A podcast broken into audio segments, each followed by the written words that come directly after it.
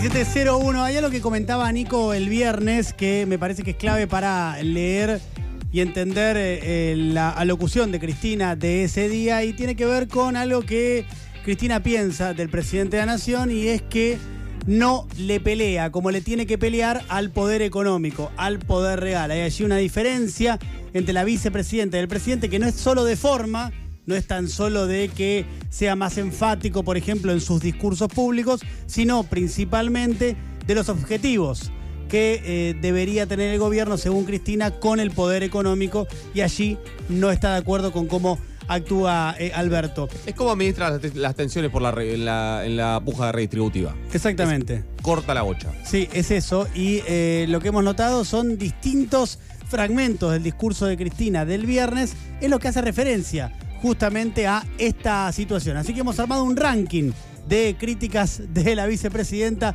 al presidente, arrancando en orden descendente de la siguiente manera. Puesto número 5. Gobernar es también administrar esas tensiones y hacerlo en favor de las grandes mayorías. Porque yo digo, el que quiera gobernar la Argentina sin tensiones ni conflictos, yo le recomiendo que se postule para la presidencia de Suiza. Claramente, ¿no? Que se postule para la presidencia de Suiza, que quiera gobernar sin conflictos y sin tensiones. Bueno, para eh, la vicepresidenta, un poco eso es Alberto, ¿no? Que no quiere los conflictos en la mirada de ella. No estamos avalando que sea efectivamente así. Vos imaginate que cómo conviven una persona que piensa esto con una persona que eh, dice en una entrevista, no, le- no, no, no, el tema de la inflación está desbocado. Ayer cenaba con Luis Pagani y le decía, Luis, tenemos que hacer algo con esto. Claro. ¿Cómo pueden convivir esas dos cosas? Es muy difícil. Bueno, es muy complicado, Y ¿no? Pagani, para que no sepa, es el CEO de Arcor. Perdón, posteando por, por, eh, que, que todo el mundo sepa quién es. Dale. Eh, eh, pero hay más, ¿eh? De lo que dijo la vicepresidenta. Puesto número 4.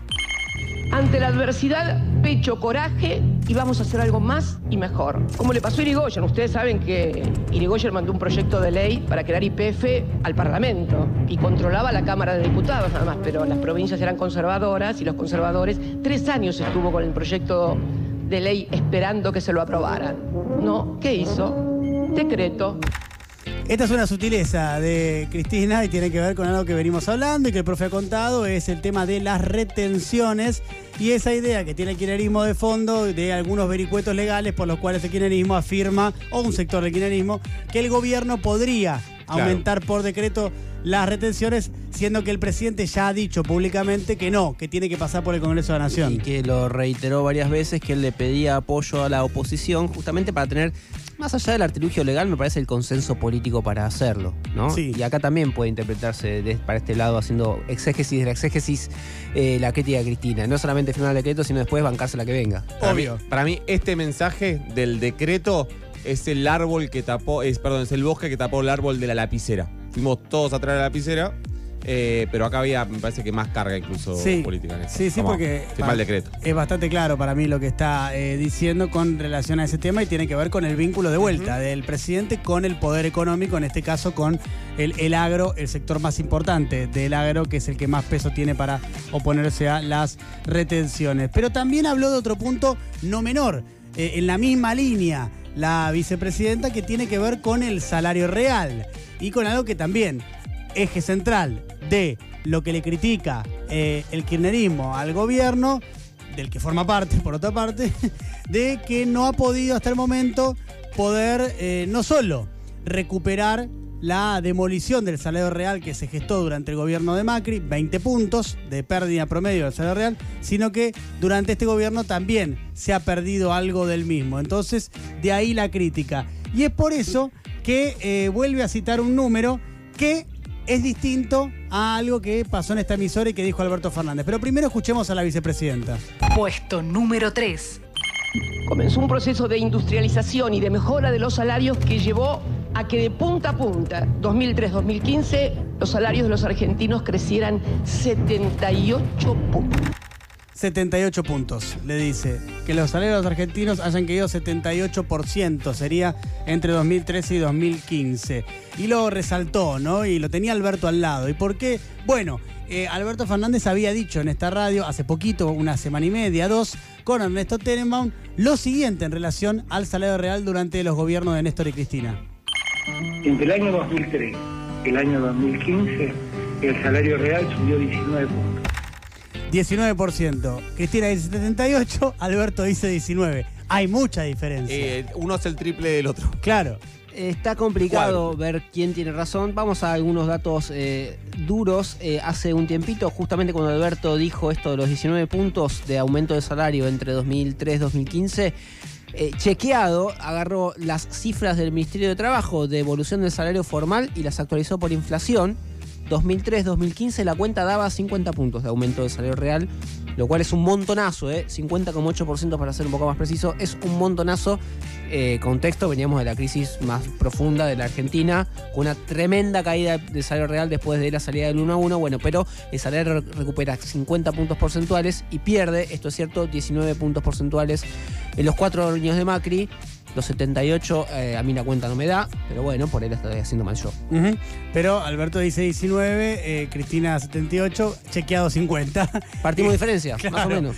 Quedamos en 50 por las dudas. Pero eh, se sigue poniendo caliente la cosa. Ahora sí, ya pasamos al tema que tuvo más difusión, que ya hemos tratado también en este programa, pero que tiene que ver de vuelta con la mirada de Cristina de lo mal que Alberto encara el debate, la discusión o la imposición al poder económico.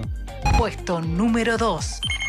Tenemos también que comenzar a exigir, porque quien provee los caños, que es una gran empresa multinacional de origen argentino y que la mayor parte de su capital la hizo aquí en Argentina a partir de la privatización de la siderurgia que también estaba en manos del Estado, pedirle que la chapa laminada que hacen en Brasil la traigan acá, con línea de producción para hacerla acá. Muchachos, no podemos seguirle dando 200 millones de dólares para que se paguen ustedes mismos en la empresa subsidiaria que tienen en Brasil. Pongan la línea de producción de chapa en la Argentina. Se han ganado fortunas en la Argentina. El balance, Alberto, del 2021 les triplicó lo del 2020. Esa coma que pone Cristina, que es una gran oradora, eh, no es casual. Ese, el balance, Alberto, del 2021, les triplicó lo del 2020. Está hablando de Techín, la vicepresidenta, puntualmente ahí. Y acá me parece que eh, queda con mayor eh, efervescencia, más pornográfico, digamos, esto que la vicepresidenta le achaca al presidente. Porque básicamente lo que le está diciendo es, che, si Techín va a hacer una mega obra en la Argentina, además de todas las que ya hizo y además de las ganancias que tiene, bueno, sentémonos en la mesa y desde el Estado exijámosle, escuchame, vos vas a hacer esta mega obra. Entiendo que ahora vos no vas a poder traer eh, no vas a poder hacer una planta para hacer las chapas acá y, que, y llegar a tiempo con lo que nosotros queremos hacer el gasoducto, que es en un año. Eso no se va a poder. Pero sí, sentémonos con Techini y digámosle, ok, esta chapa la vas a traer de afuera. Te vamos a dar los 200 millones de dólares. Pero empezá a hacer una planta acá. Para la próxima obra, sea de lo que sea, la chapa sea acá, Argentina, y no tengamos que darte dólares. Hay dos cosas que dice en el discurso Cristina el viernes referido exactamente a eso que vos decís, Diego, y que me parece fueron todos atrás de a, a cuestionar a Cristina diciendo, pero ¿cómo va a traer una planta ahora si la chapa la necesitas ahora y construir una planta va a demorar tres años? No era por ahí. En el discurso ella dice dos cosas. Primero dice que Techint eh, provee las chapas de Brasil para los gasoductos, pero también dice para las automotrices, para la industria de la construcción, para un montón de cosas. Es decir, se importan muchas chapas de, de, de Techín para, eh, de, Techín Brasil para Argentina, no solo para el gasoducto. Y eh, creo que me olvidé lo segundo que iba a decir. Ah, bueno, lo primero es Pero importante eh, igual. puede ser eh, bastante eh, habitual. Igual lo pasa que también se importa mucho y también se exporta mucho. O sea, No, ah, hay- perdón. hay una, me- un movimiento de dos vías ahí. Me acordé, también dice, y este no es el último gasoducto que vamos a tener que hacer. Dice, seguramente después va a haber que hacer más para Claro. cuando siga creciendo, la, siga creciendo la producción, por lo cual vamos a volver a necesitar chapas. Igual ahí hay algo de Cristina de, de siempre marcarle lo que falta en vez de Sí. envalentonar con lo que están haciendo. Porque Sí. decíamos recién, digamos, eh, están todos de acuerdo en que hay que hacer el gasoducto, que hay que hacerlo cuanto antes, y está avanzando. Entonces, en vez de ponderar eso, está criticando lo que falta, o que hay que poner 200 palos para darle la chapa, para que Techín se autoimporte la chapa ahora, porque si no, no- dan los tiempos. Y además también, eh, y en esa misma línea, señalando lo que vos decís, profe, tampoco termino de entender bien por qué, la, por qué era tan fuerte la crítica del kirchnerismo a Culfas. Porque la verdad que la gestión de Culfas, mm, no sé, profe, pero, pero de la gestión del gobierno pareciera que está dentro de- estaba dentro de las mejorcitas, Eh, ¿o no? Es una de las relaciones que tenía carga personal. Claro, ¿no? Sí. Era una cuestión más eh, eh, eh, personal. Es algo que, por ejemplo, no pasa con Guzmán. Con Guzmán se volvió personal cuando empezaron, por lo Después. menos, cuando sintieron que él le escatimaba data de cómo era la negociación con el FMI. Claro. Recién ahí, hasta, hasta ahí, era una cuestión estrictamente de gestión. Con Culfas es personal desde el día uno. Bueno, y por último, en este ranking que hemos elaborado eh, para mostrar esto, ¿no? Eh, de cómo atraviesa todo el discurso Cristina con esta crítica a cómo Alberto maneja su vínculo con los empresarios, eh, cerramos con el puesto número uno. Puesto número 1.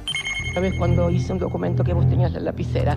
Yo lo que te pido es que la uses. La uses con los que tienen que darle cosas al país. Hay que usarla, que no significa, que no significa ni pelearse, Y encima están los aplausos, ¿no? Porque claro, había un montón de gente ahí también Había que hinchada. pertenecía a la cámpora. Claro. que estaban eh, a cargo de la organización básicamente del evento porque IPF tiene gran presencia de la cámpora y entonces bueno, eh, estaba de local la vicepresidenta y entonces la vicepresidenta dice, usar la lapicera Alberto y lo que todavía aplaude como diciendo, dale hermano, ¿no? Es Boludo, así. te lo está El diciendo, apoyo. le dicen. Claro. Eh, cuando inmediatamente antes de que ella hable de la lapicera, ella estaba haciendo referencia a que hay, cito textual, un deporte nacional para apoderarse de las reservas que hay en el Banco Central bajo distintos mecanismos. O sea, otra vez está hablando de los dólares que salen por importaciones, por el pago de eh, esta eh, chapa, por ejemplo, y demás. Y otra vez la crítica es a la gestión económica. Miguel Pese, hombre Alberto Fernández, Matías Culfas, hombre Alberto Fernández, sigue siendo, aunque ya no es más ministro, bueno, tenían que ver también con esto y con la lapicera, eh, bueno, Martín Guzmán también, y con la lapicera que según Cristina Alberto no usa. De fondo, eh, más allá de la imagen del viernes, de Alberto y Cristina sentados en un mismo lugar, de eh, Alberto con ese gesto de darle a Cristina el reconocimiento de que no estaba bien lo que había hecho desde el Ministerio de Producción, echando a uno hombres de mayor confianza. De fondo queda esto, que es lo más importante, ¿no? Eh, hay una diferencia muy grande entre ellos dos de los objetivos económicos a conseguir. Cristina cree que tienen que conseguirse de una manera, a través de la presión a los grupos económicos, y Alberto cree que es de otra manera, que tiene que ser eh, con el crecimiento Sí. económico y a su vez negociando eh, con estos sectores. Más que, en las- más que en los objetivos, te diría en los caminos y en las herramientas que en los objetivos. Sí, eh, 17-14.